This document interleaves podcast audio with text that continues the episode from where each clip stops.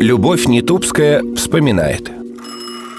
Днем 8 мая позвонили из штаба и сказали выделить двух телеграфисток и механика для выполнения особо важного задания. Командир роты выбрал меня и москвичку Машу Летишенко. Имени механика я не помню. Вечером нас привезли в пригород Берлина Карлсхорст, и уже там сообщили, что мы будем передавать в Москву сведения о подписании окончательного акта о безоговорочной капитуляции гитлеровской Германии.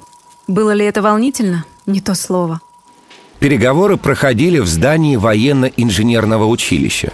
Для церемонии подготовили зал офицерской столовой, куда завезли мебель из рейхсканцелярии. Телеграфистки занимали в том же здании другое помещение. Перед подписанием акта они смогли рассмотреть из окна прибывающих военачальников. Среди них Любовь узнала Георгия Жукова. Ждали недолго. Около часа ночи в комнату вошел майор и принес текст сообщения, который нужно было передать в Москву в генеральный штаб. Как только я осознала, о чем идет речь, не смогла сдержать слез. Сказала тогда Маше, все, войне конец.